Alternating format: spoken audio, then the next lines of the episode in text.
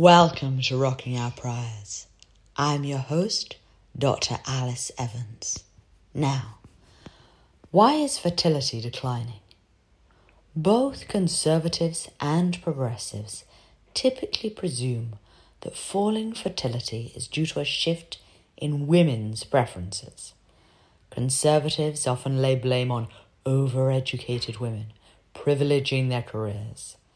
Progressives, meanwhile, emphasize women's burdens. Since men and the state provide so little support, motherhood now poses an unbearable hit. See the new paper by Doepke and others. Came out last year. But I have a question. What about men? Both left and right assume that men would love to have more kids, but fertility is being dragged down by women. Is that assumption correct? Actually, no. If you look at Eurobarometer data, there is zero difference in the gender gap in fertility preferences. So there's a question. Uh, they said, for you personally, what would be the ideal number of children you would like to have had or, or have? And for every single number, they're, in fact, um, so for to have two kids, 53% of women, 51% of men. So slight bias in favor of women.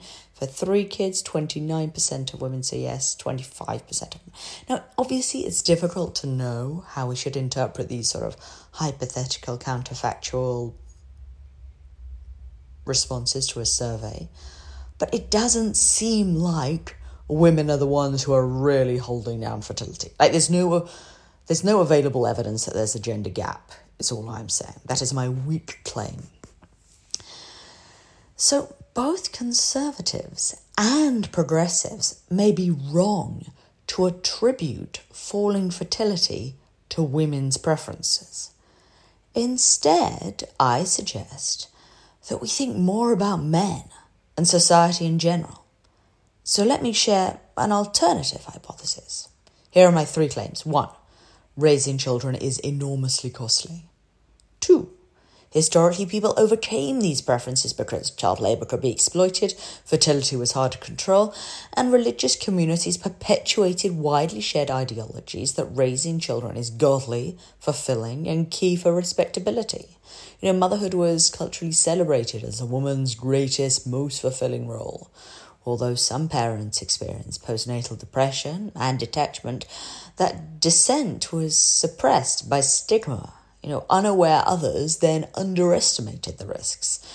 You always hear new parents comment, I didn't know it would be so hard, right? It's because of the cultural celebration of families that other people, you know, might historically might not have known about the toll. Okay, so the, here is my third claim. In rich, liberal countries, men and women enjoy a broad spectrum of activities for entertainment and status. You can climb the corporate ladder, write more economics papers, play video games, watch TV shows, anything you want on demand, or travel the world, soaking up cultural diversity says me in Catalonia. So the choice is yours. You know, we live in a world of endless opportunities for entertainment, status, and advancement, both on and offline. Kids can be hugely fulfilling. But this hugely expensive project now faces stiff competition. Moreover, given widespread individualism and liberal tolerance, you are now free to do as you please. Gone are the days when family and friends would pester you to have a baby or two. By comparison, when I lived uh, for 18 months in Zambia, women would often encourage me to have a baby. You know, be so nice, Alice, have a baby. No one would say that in the UK. So, child rearing may have lost its appeal in an increasingly competitive marketplace. Both the marketplace for ideas and practical opportunities for entertainment and leisure. Now, of course, there are other hypotheses like exorbitant childcare, house prices, and other economic costs. Either way, I'm not convinced that fertility is just about gender.